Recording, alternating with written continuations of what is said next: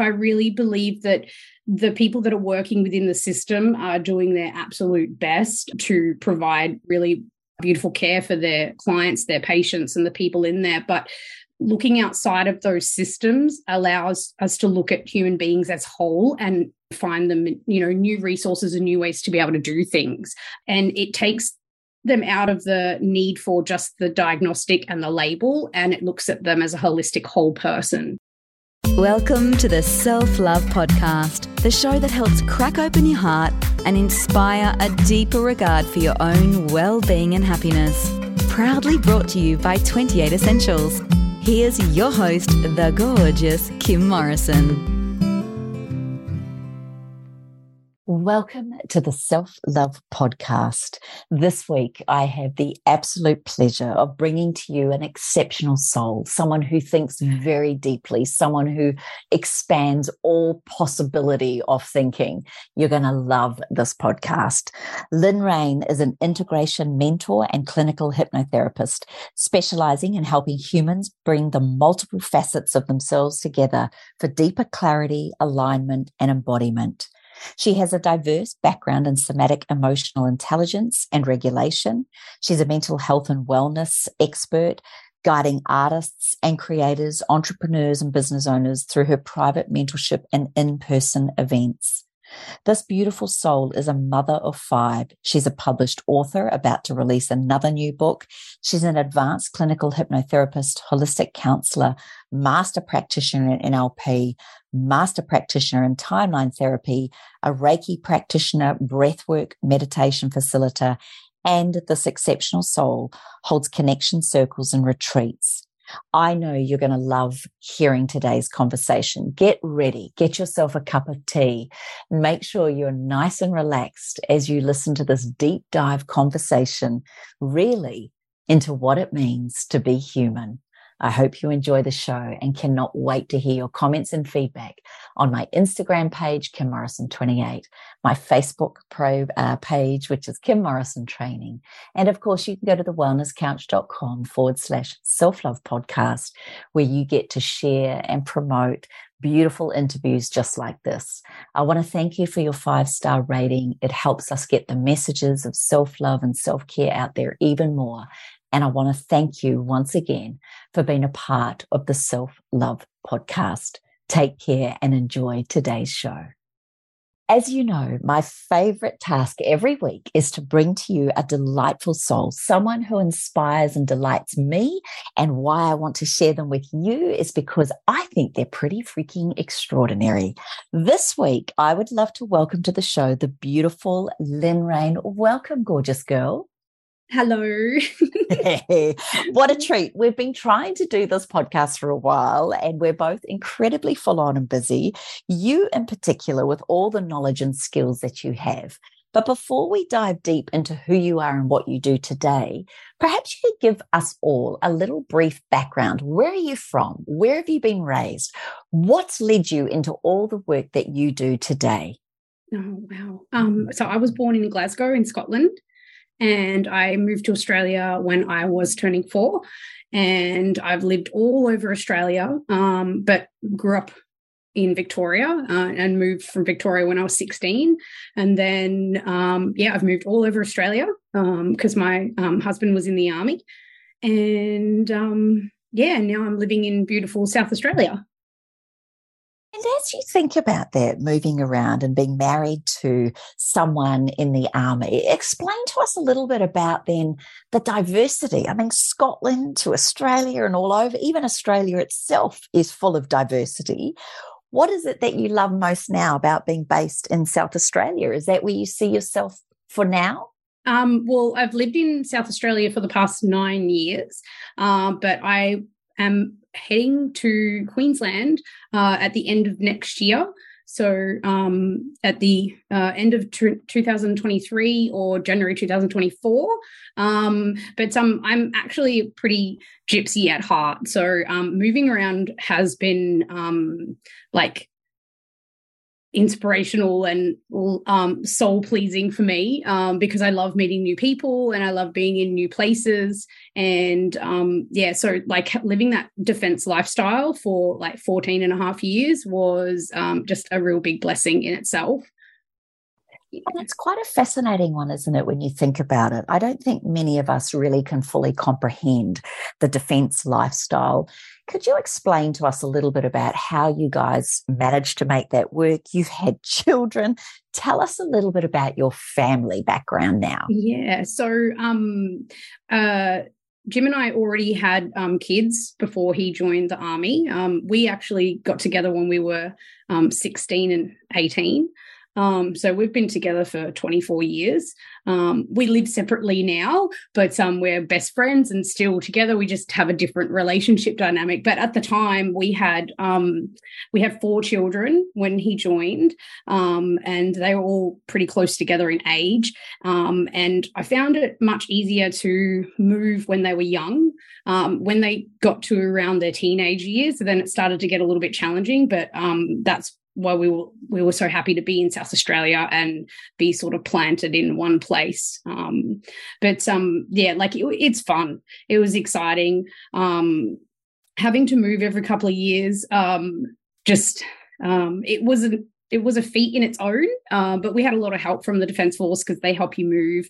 Um, like not knowing where you're going to be living next, like having to pick your house from, you know, the internet and, um, you know, not getting to see what it's like until you arrive there. And there was like lots of curiosity and, um, you know, um, even though, um, like there was a lot of upheaval and newness, um, to it, there was always like, okay, well, there was this collective, um, family and ability to be able to relate to the other people that were in defense families because they knew what it was like to be constantly on the move. Um, so even though we were moving to new towns and new states, um, there was that knit, tight knit sort of community around the families that you know um, that were doing the same thing. So even though you would be making you know taking new jobs, I had to get a new job every time we moved. Um, you know, and meet, meeting new friends outside of the defence force. We were lucky because we had the defence community and other and we had other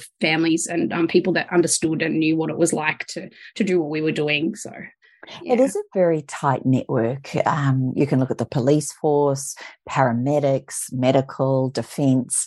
There is something very special about that connection, that sense of community.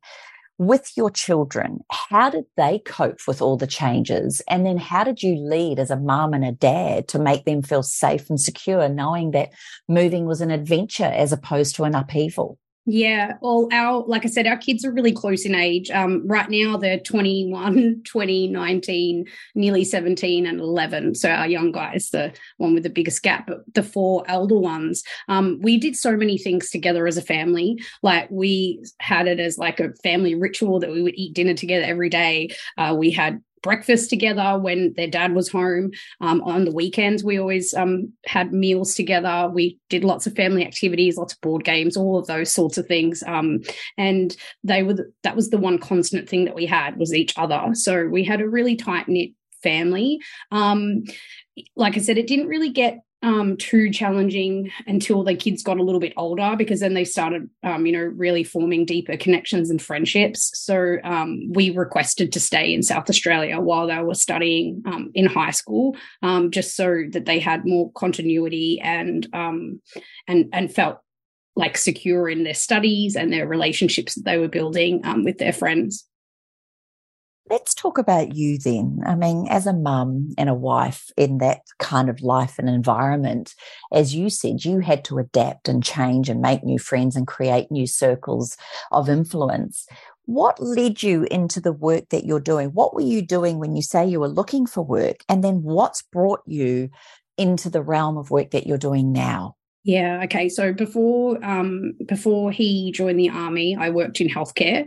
Um, I started in healthcare when I was 19 years old. Um, and then my, I went between working and studying um, because I love to learn and study. Um, so I studied um, patient services and then I did phlebotomy and then I worked, uh, I did, I did attend university and was um, studying to be a nurse. But at the time, he was away um, on like exercise and things like that. So, and because we were living in Darwin at the time and I didn't have any family there, um, I had to withdraw because I couldn't commit to the like the placements and things like that. So, um, but I'm happy that that worked out the way that it was. So I worked um, predominantly in aged mental health. So, um, and being in a care service role, there is always um, the need for that. Uh, so um, it would just be about me finding a new place um, to settle into and work work to.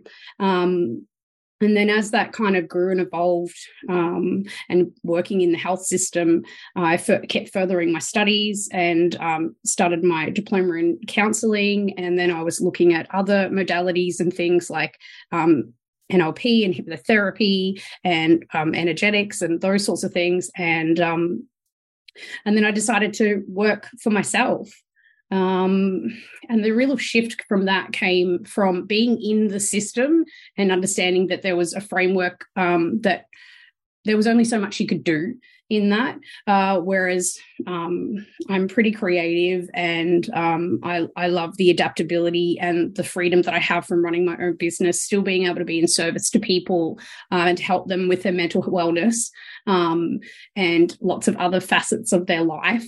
Uh, but being able to do it in a way that supports me um, to flourish as well and to also be here for my family. I understand that in the medical and mental health world, there is these guidelines and boundaries and things like that.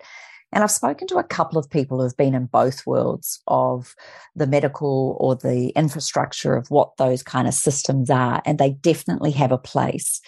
But as you mentioned, with things like NLP, hypnosis, somatic emotional intelligence, all of that, how has that expanded your consciousness around how much further and bigger and broader you can go? Is that something that's important to you? Oh, it absolutely is. Um, like, I really believe that the people that are working within the system are doing their absolute best to provide really beautiful care for their clients, their patients, and the people in there. But looking outside of those systems allows us to look at human beings as whole and find them you know new resources and new ways to be able to do things. And it takes them out of the need for just the diagnostic and the label and it looks at them as a holistic whole person. Um, and i found that um, and i found that healing in itself. Can you explain then as you just mentioned this is quite a big aha in my humble opinion that we get a diagnostic or a diagnosis and we get a label associated to it. In your understanding of that and the work that you now do, how do people let go of those labels or those diagnoses and not live into that story long term? Like, what is it that you see that's important about evolving through those labels or diagnoses? Yeah, so um, I even myself have been through life where I've been assigned different labels um, and diagnoses, and um, I feel like they can be really helpful, especially for people that are navigating their mental wellness and understanding, oh, this helps me to make sense of a lot of things. But it can become restricting when they start to identify as I have this and this is only the way that I can live. Um, you know, and look, there are people that experience a full range, a full spectrum of difficulties and challenges um, that fall under different categories. But being able to like de-identify yourself as just oh, I have this or I am that, um, allows you to look outside of um, just the diagnosis and really self empower you to be like to look into how you can um, how you can grow and what things work for you and what things don't work for you.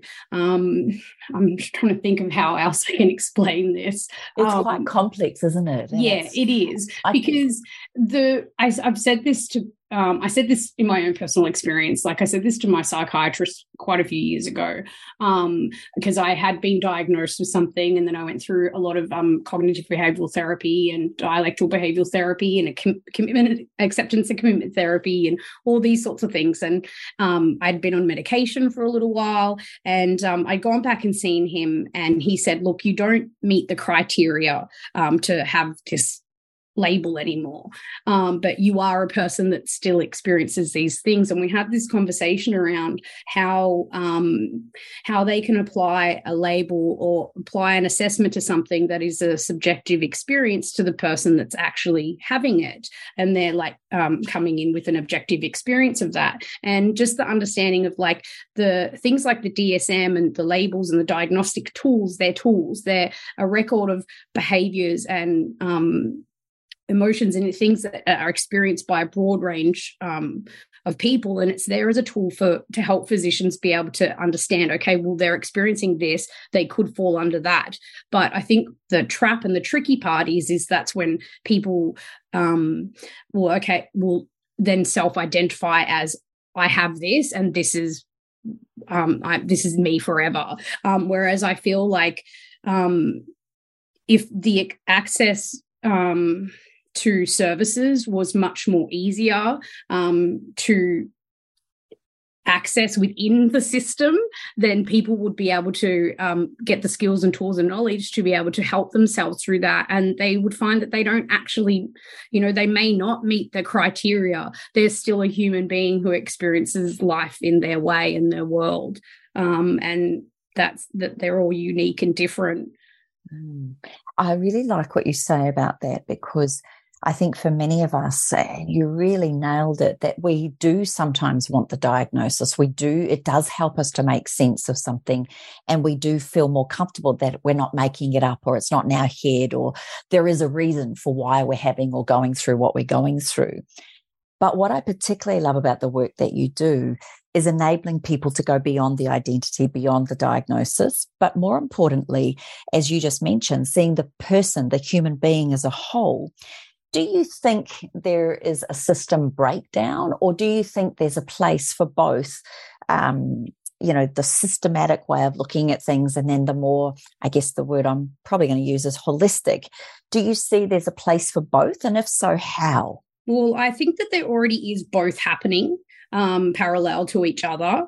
Um, like in terms for instance if you think of education and you have like the mainstream education then you have the alternative school like the steiners and those sorts of schooling systems that um, have a little bit more free flow in how they teach and their different models of teaching. Um, but just like using the education model for instance for you be able to access um, support for your child um, at a government or a private school if they are on the autism spectrum or if they have any kind of um, disabilities or things like that you need a diagnosis for them to be able to get funding for you for them to help. So it's like built into the system. So um like um if if if the whole system shifted and they found a way to be able to um, implement the infrastructure that um, that could support that then then yeah but i think that that would take a huge like a huge collective shift from mm. not just um, you know not just the education department but also from you know the health department and you know it would take many many people um, you know and i and i have friends and family um, that have struggled to get support because their children haven't you know met the exact criteria or ticked enough boxes to be able to get support and you know and the kids need the support whether they have a label or not. Um so like they already are like i said working parallel with each other but i think um uh like humans as a whole um you know need need something to change Mm, agreed. You call yourself an integration mentor and clinical hypnotherapist. Tell us a little bit about what it is that you do on a daily basis and what makes you feel so good in the work that you're doing in this day and age. Yeah. So, the reason why I love um, using integration as a um, description to what it is that I do is, is that humans are multifaceted. Um, we're complex creatures and um, it's I'm passionate about helping people bring all of those parts of themselves together. Who they show up as when they're when they're in their career at work, who they are when they're a parent, or who they are when they're in a relationship, um, who they are with their friends. You know, like all these different. You know, we're made to wear very many different hats these days, and it's like, well, how do I bring all this of me together? How do I work um, how do I work out what's right for me and how I show up in my life. Um, you know, a lot of the people that I work with have studied lots. They've explored like different um, modalities. They've like they've been engrossed in a lot of different learnings, very similar to my own self journey as well. Um, and they've just been on that path of like finding out who they are uh, and really coming back into the space of being autonomous and having self sovereignty and knowing that you know how do i lead myself? Um, and encompassed in that is a lot of mental wellness and um, a lot of emotional re- um, emotional regulation and understanding self connection um, and like how do i implement that into all of the things that are happening in my life so that i'm not just trying to create functionality and order but so that I, my life actually feels like it's flourishing I hear you speaking in that way, and I really love the word self connection. There's mm-hmm. that real sense of when we are truly connected to oneself, we could know oneself do we really know oneself or are we this ever changing anatomical lump of meat that has this incredible emotional capacity to feel and be all things? Let's go down that rabbit hole. How do you what do you mean when you say self connection Oh, so I I actually really agree with you there. Like I think we are at forever changing um, and evolving and growing. Um, I feel that every relationship that we have with everyone also shines a different facet on who we are and and those sorts of things as well. So I feel like it's about um, a continuous connection. It's not like you you're like, yep, I know this, and then I tick the box and I'm done. It's like a continue a continuous communion with with the spirit of who you are. Um, whether you subscribe to you know God or spirit or however you whatever model of consciousness you um, aligns with you, but it's like that that continuous communion with with the spirit of who you are and how you express yourself um, in your life. Oh, I love that. I love it so much. And it even takes me then, if we're talking self connection, I want to ask then, what is your definition of self love? Is it similar or is it different? I think the self love is the gratitude for um, for just being able to be in the present moment and oh i think it encompasses so many things. Like when you think about what love is um you know we think of love as an emotion but i don't think that you could really describe like i think it encompasses so many emotions. So for me when i think about self love it really means having holding myself in reverence and gratitude for um, being present and being able to experience all aspects of my life, even the not so nice ones, the shitty times as well. Um, just really being able to to hold myself and to witness myself um, through my life. So and, beautiful. Yeah. Like I think of it in practical terms as well. Like, you know, yes, I have lots of self care practices and things that I do um, that light up my life and my being and things that make me happy. Um, but I think at the root of all of that is really just the gratitude and the reverence. Yeah, beautiful words. You, you, you mentioned there about you know self care and doing these things that light us up to to be a best and better version of ourselves. In your experience and in your clinic and the things that you do, do you have any examples of some of the things that you've done with people in order to see them go from here to here? Is that the ultimate uh, pathway that you look at to help someone go from somewhere to somewhere else? Or what else is it that you have examples of in your clinic of people who have really made the done the work and made the shifts and changes?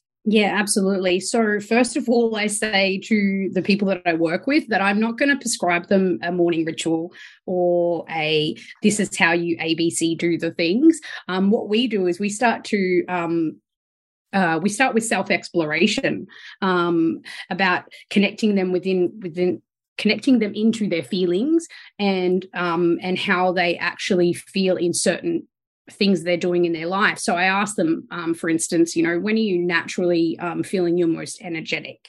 Um, what season are you currently in in your life? Because you may not, I'm not trying to implement them to adapt a new ritual, I want to draw out from them what already is a natural flow or you know behavior for them and they start to identify with well actually when i'm doing this this is when i actually feel most lit up and alive. And then they start to realize that they may have not noticed or they've edited out the things that are um that are actually bringing them joy in their life. And that could be as simple as just sitting out on their back porch having a cup of tea.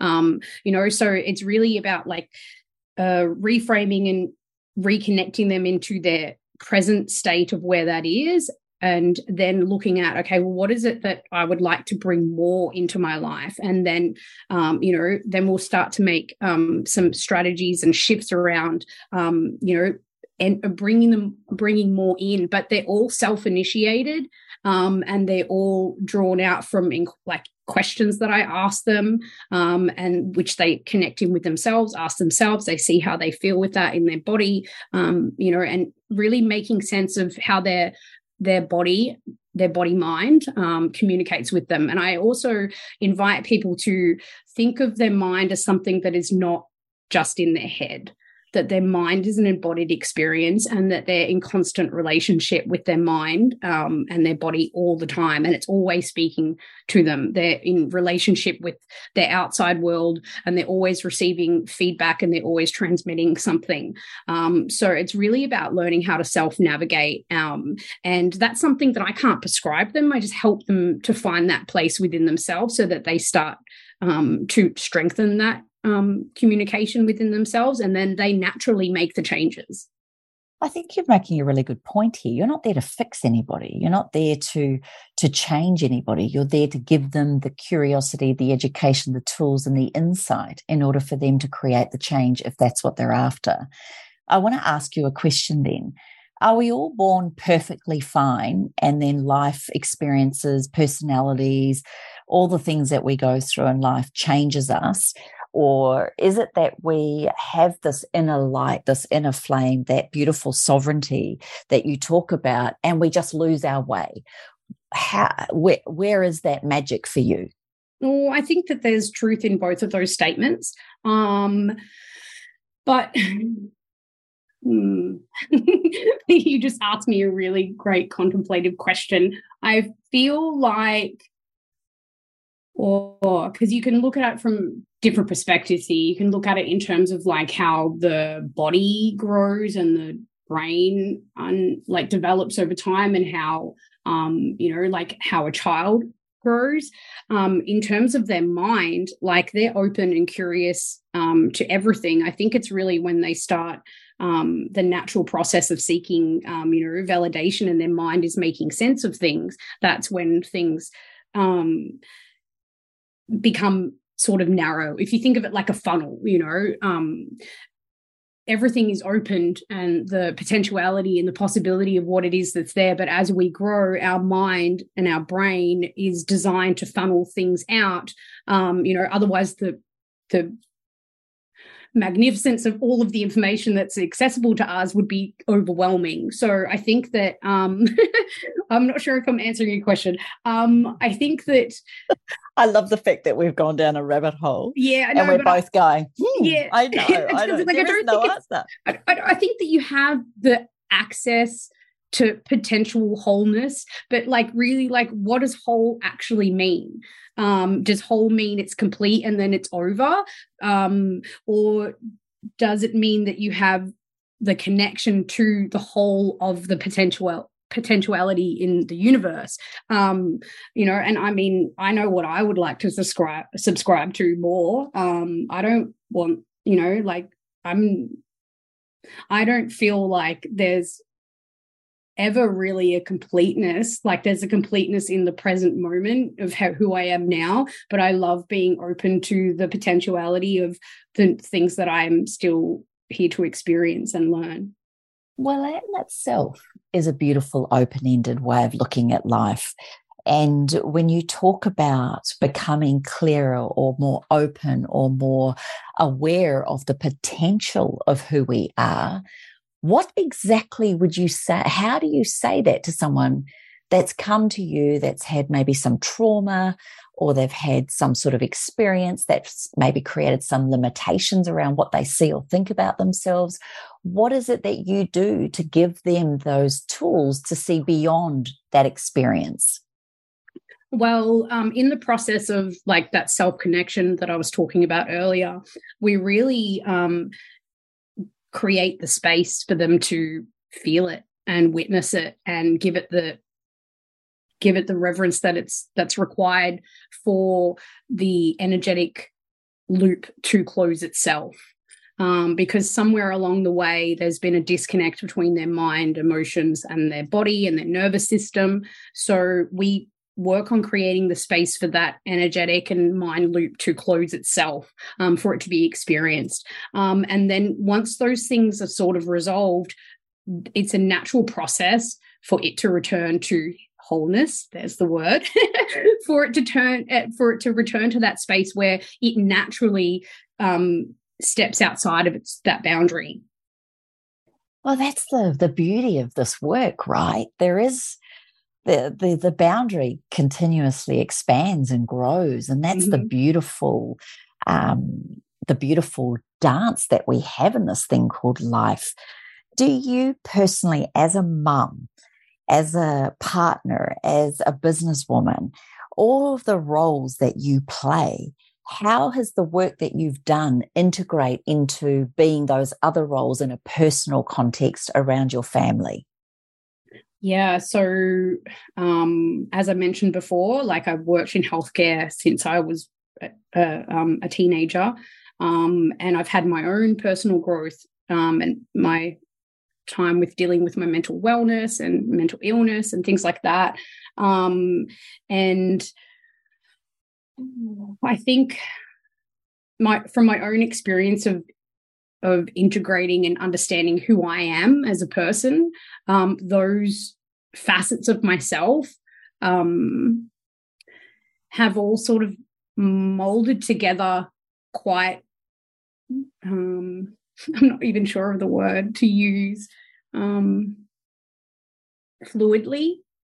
And um, like, and I can even see, like I said, one of my children's 21 and the uh, youngest is 11. I can definitely see um, looking at how I have changed as a human being and then how I have changed as a mother. Um, and how I even the way that I relate to my children uh, has has changed so i really i really feel that it has had a lot of impact um, but from the very beginning i mean i had um, my i had my first child when i was 18 i had a very um, a very different opinion on how i wanted to parent um, and how i wanted them to experience the world um, and i really have fostered that through their whole um, their whole life uh, about being sovereign and um, autonomous and um, letting them. I didn't want to just give them one path. I wanted to give them information about multiple things and allow, really encourage them and allow them to to choose the path that felt aligned for them. It's quite magical, actually, because I could imagine having five children. it doesn't matter what you teach or what your rules are or what perhaps you hold as far as family is concerned because all five of them would have very different responses. How have you learned through each one of them how to be different for each situation or each thing that comes up for each of them? Absolutely. I feel like our children are some of our greatest teachers. Um, and I mean, I, I have a belief that like I'm sure I mentioned this earlier, that every person reflects a different facet of ourselves. They mirror that back with to us. Um, so like it's just been a beautiful opportunity to like refine our relationships individually and um and to see them as individual people um and like just encourage them in their own self-expression and and who they choose to be and the things that they want to experience in their life. I think it's really challenging as a mum, especially when we have our own ideals and own thoughts around how our children could be, want to keep them safe, want to, don't want mm-hmm. them to mm-hmm. have harm and hurt and all of those things. Yet, it goes way beyond what we think. And I think what I've loved about having children is, as you say, they're our greatest teacher. But they've also taught me that what I think is right for one is not necessarily right for the other. Therefore, we're also individual. In your experience as a therapist, then, do you have a pathway that you take them down and then intuitively guide your way to what that individual perhaps needs? Is it just as much a dance for you as it is for them? How do you work, particularly with all your things around being a Reiki practitioner, breathwork and meditation facilitator? Like you must have this whole realm and dance with each individual client. Is that the case? Yeah. So everything is really individualized and tailored. Um, I have access to all those modalities and I draw upon them when we need them. Um, I sort of have like, a, well, I kind of have a framework in terms of how um, we begin and, um, you know, and what I the questions and things like that that I take them through in the beginning but it's really about them being able to step into their own leadership in and um, through that self connection um, with themselves so we start identifying you know where their starting point is and where they're at and then through those questions and then through them they we kind of co-create we co-create it together and then I just use the tools and the modalities and things that I have to help them along that path so each person that I work with um, um, is unique. Um, yeah. I love that. And I love the fact that no two things are ever the same. No prescription is ever the same and no pathway is ever the same. I imagine for you too, with each client, you yourself goes through a growth process. And I'd just love to ask you, what has this work given to you personally? Oh wow. Um, um beautiful enriching mirrors and relationships. Um oh wow. Um like I said, um, you know, I see every person as a different, you know, reflecting different facet of ourselves. So, you know, and it's a co-creation that I get. So, you know, as they're learning and growing, I'm also learning and growing as well about human behavior. It's given me a deeper connection to myself, um, you know, uh, and also a very humble um, like I said, I've used reverence a lot of time, you know, because I'm able to, these people are entrusting me and also investing in themselves. Um, so, you know, that's a very, um, that's a privilege, you know, um, and I think that that needs to be held with high regard. Um, yeah, for myself, it's really, um, it really connects with my core values of like freedom and expression and connection and uh, you know and being able to um, do that in my daily life um, just fills fills up my my soul I can imagine. And I can see, even in the time that we've spent together, just how much each of us have grown mm. through the work and the trainings that we've done. I'd love to ask you and take a slightly different tack. I'd love to hear a little bit more about breath work and meditation and how you implement that or why you think that is such an important part of self connection. Could you explain to us exactly what you mean when you are talking breath work and meditation? Yeah, so um, I had experienced um, being a participant in breathwork um, immersions. And um, for myself, in my own experiences of being a participant, the the way that it helped me to connect with my body. I mean, we're breathing all the time and we do it unconsciously, um, but it's the very thing that keeps us alive. Uh, but we don't. We we've gone into a space where we just do it so naturally that we don't understand how potent and how um, how incredible it is. So as I was journeying through my own like self healing and remembering and those sorts of things, every time I would step into a, a space that that where I was assisted through breath work, I experienced such a deeper connection within myself, and it also offered me the opportunity to like really connect in with the conduit of my body and hold space for the feelings and emotions and the sensations that I that I felt. So um, when I did my breathwork facilitator training, I did it with the intention to gain more knowledge around how it worked in in our day-to-day life um so i don't hold um like group group breath work or things like that. I just um, tend to use it one on one with my clients and teach them how they can get into deeper connection with their breath so that they um, so that they when they're moving through processes of connecting in with their emotions and their sensations in their body that um that instead of going off in their mind space and and um, a, a, lot of the time when that happens and their nervous system goes into the state of like either fight or flight or whatnot your breathing tends to be shallow. So um, when i teach them you know just really simple pranayama breath work um, i don't do um, holotropic breath work and things like that with them because i because i work online and i really feel like those sorts of practices in breath work need to be done in person. So you know you um you're able to assist people if they need it and intervene. So I just um, teach them um, some simple breath work techniques. Sometimes I um, do some open mouth breathing with them and um, work at doing some somatic practices and stuff to help them feel comfortable experiencing the emotions and sensations that they have in their body at that time.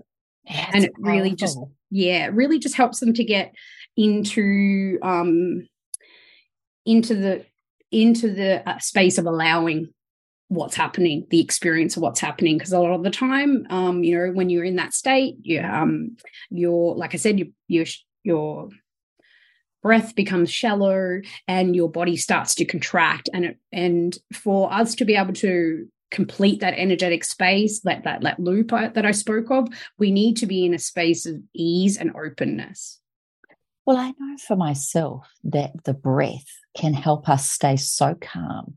A lot of people are put off doing internal work or doing the work on themselves or feeling like they'll just get through it or bury it as such. And yet, uh, I had a beautiful um, practitioner that I would see at times, and her whole line was, You have to feel it to heal it. Mm-hmm. And I feel like breath work is a way of accessing those feelings without losing your shizzle, without losing it completely, and actually moving through, growing through what you're going through. And when we access breath work and when we access that real deep state of self, there is a real honoring and, and I'm going to use your word and reverence for life and as it is. Who are your clients? What would someone want to come and see you? Who, why would they ring you? I want people to know if they're listening to this, what you would help them with. Yeah, so um, predominantly at the moment, um, my clients are other practitioners. They're in some kind of healing um, or holistic um, practitioner space. They're entrepreneurs. They're even business people who um, are managing lots of things. Um, and it's really about they're looking for that how do I bring this all together? Because I am the pillar of my life. Um, so they're coming and they're wanting to work on themselves because they know that when they work on with themselves and they strengthen that that it affects all the facets of their life. And sometimes some you know some cogs of things maybe just um, not running as smoothly as they could.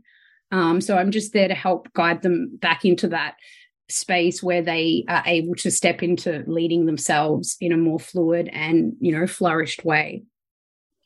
Is it fair to say then that overwhelm uh, that word comes up a little bit at the moment that sometimes when we get overwhelmed either with fatigue or it's something physical with disease or something like that or overwhelmed with the responsibility of say being a parent or being a business owner or the sheer exhaustion of trying to get through day-to-day life with all the ever changes particularly over these last 3 or 4 years is it is is overwhelm is is that what you're trying to help bring us back in or maybe the word is is it clarity and more ease that you bring for each client yeah, and I think it. Yeah, I I feel like that's a good description. But there's also a um like a naturalness because I always say to them, you know, like you can't get you wrong.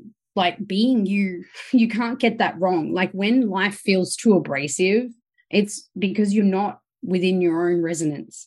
Um, you know like i said earlier like it's great to learn new things and to seek information outside of us and to ask other people for guidance and things like that. But it's really through our own refinement and our discernment and using our inner integrity and our inner compass of like does this actually feel right for me? Is this for me? And i think that the overwhelm and that sort of thing happens from trying to mold ourselves or shape ourselves or conform to the ways of other people or the world or our circumstances or our environments. Um, and that takes us out of our natural energetic resonance.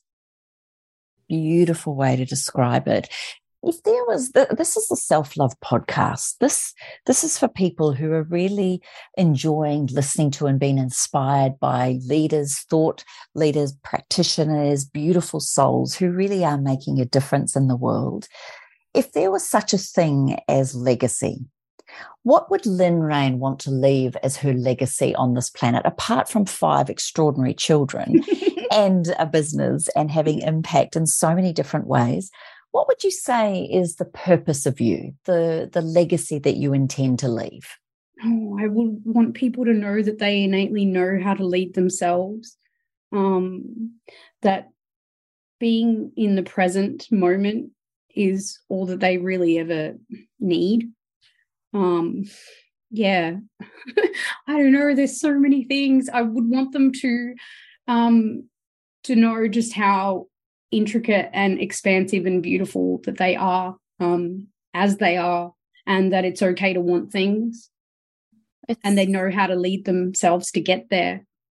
That that's the key, isn't it? We actually all do have that internal compass. It's the distractions, the experiences, the meanings that we put into things that can defer us or detract us from our true purpose and true um, pathways.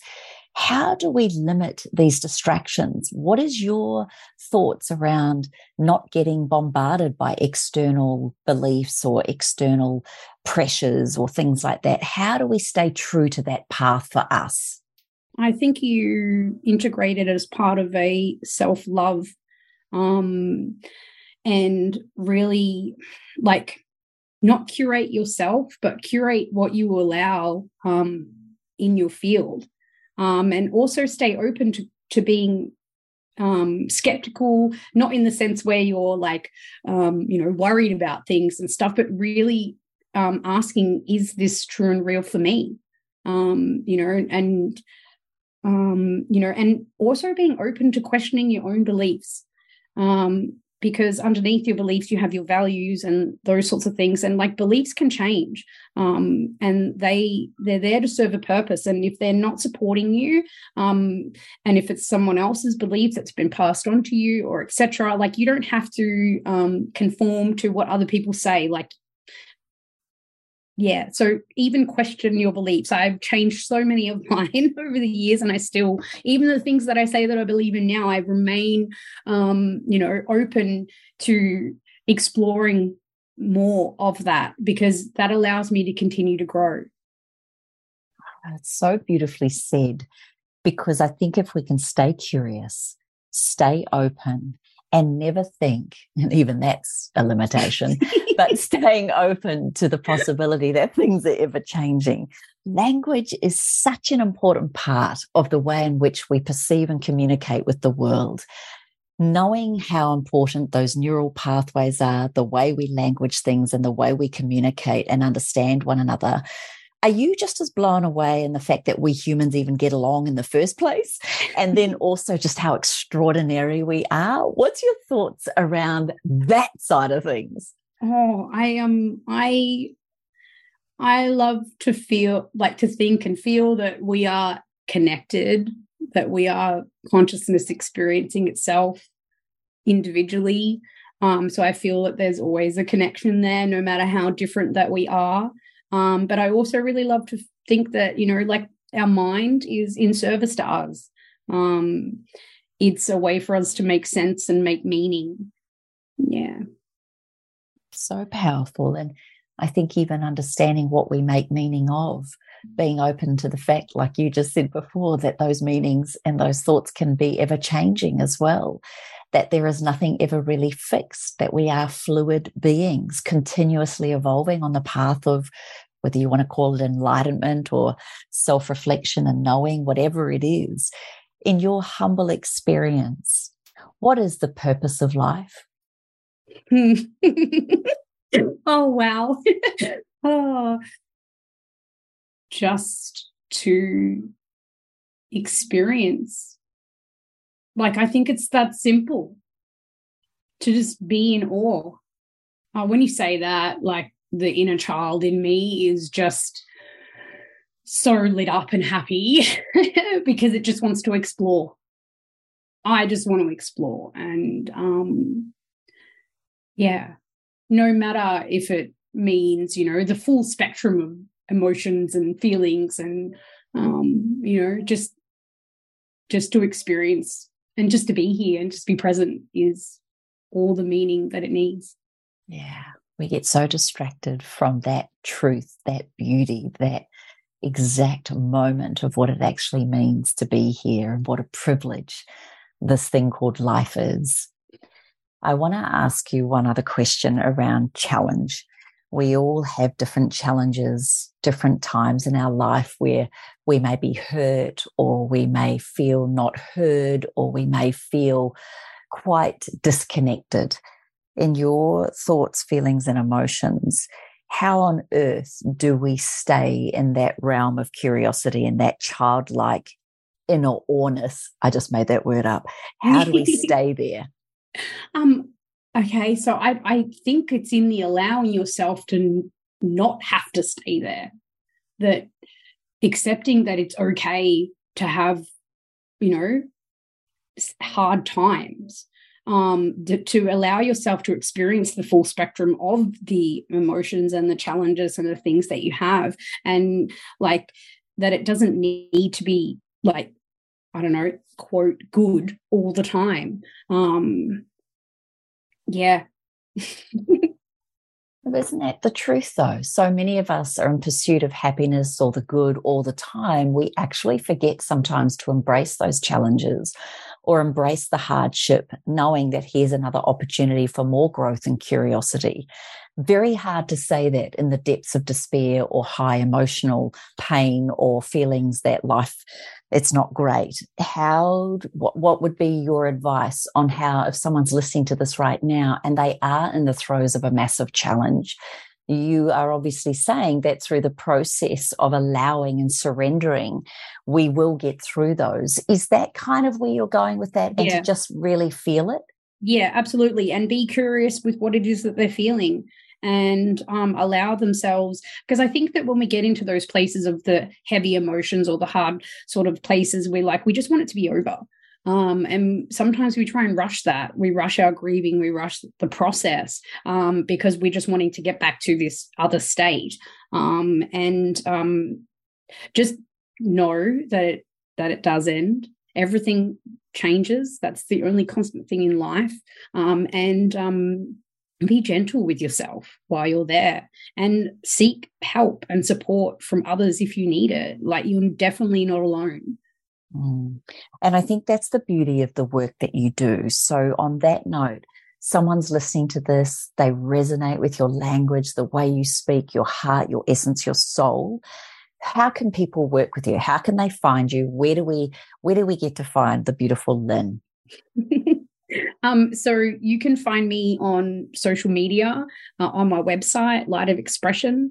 Um, I'm also on Instagram as well and Facebook. I don't really spend a lot of time on Facebook, um, except for some private groups that I'm in. But I spend I hang out mostly on Instagram when I am on social media, but through my website is um is where you'll find all the information on how to connect with me. And if you want to follow um, any of the quirky things that I share and my unique life, then I'd suggest going and following me on Instagram. It's um, underscore light of expression underscore. Perfect.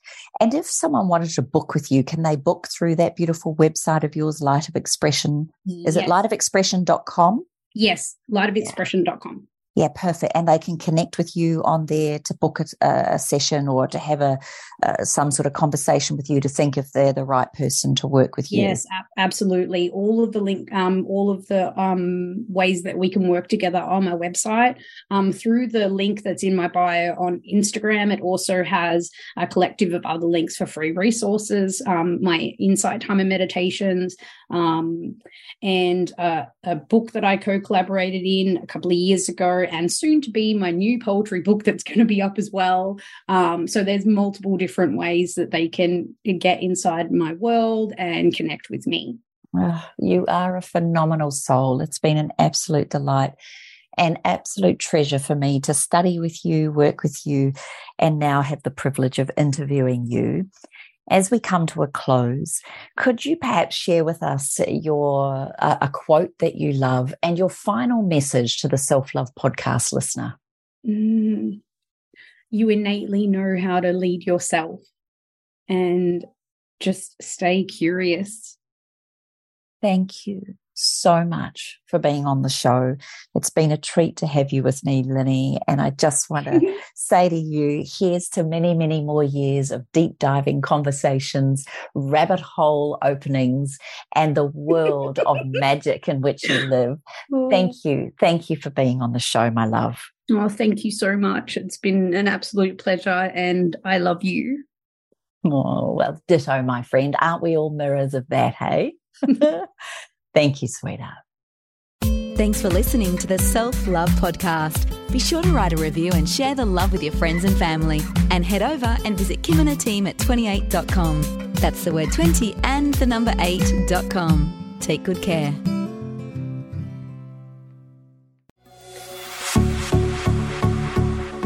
This has been a production of TheWellnessCouch.com. Check us out on Facebook and join in the conversation on Facebook.com forward slash The Wellness Couch. Subscribe to each show on iTunes and check us out on Twitter. The Wellness Couch, streaming wellness into your lives. Whilst the Wellness Couch presenter endeavor to provide accurate and helpful information to their listeners, these podcasts cannot take into account individual circumstances and are not intended to be a substitute for health and medical advice from a qualified health professional. You should always seek the advice of a qualified health professional before acting on any of the information provided by any of the Wellness Couch podcasts.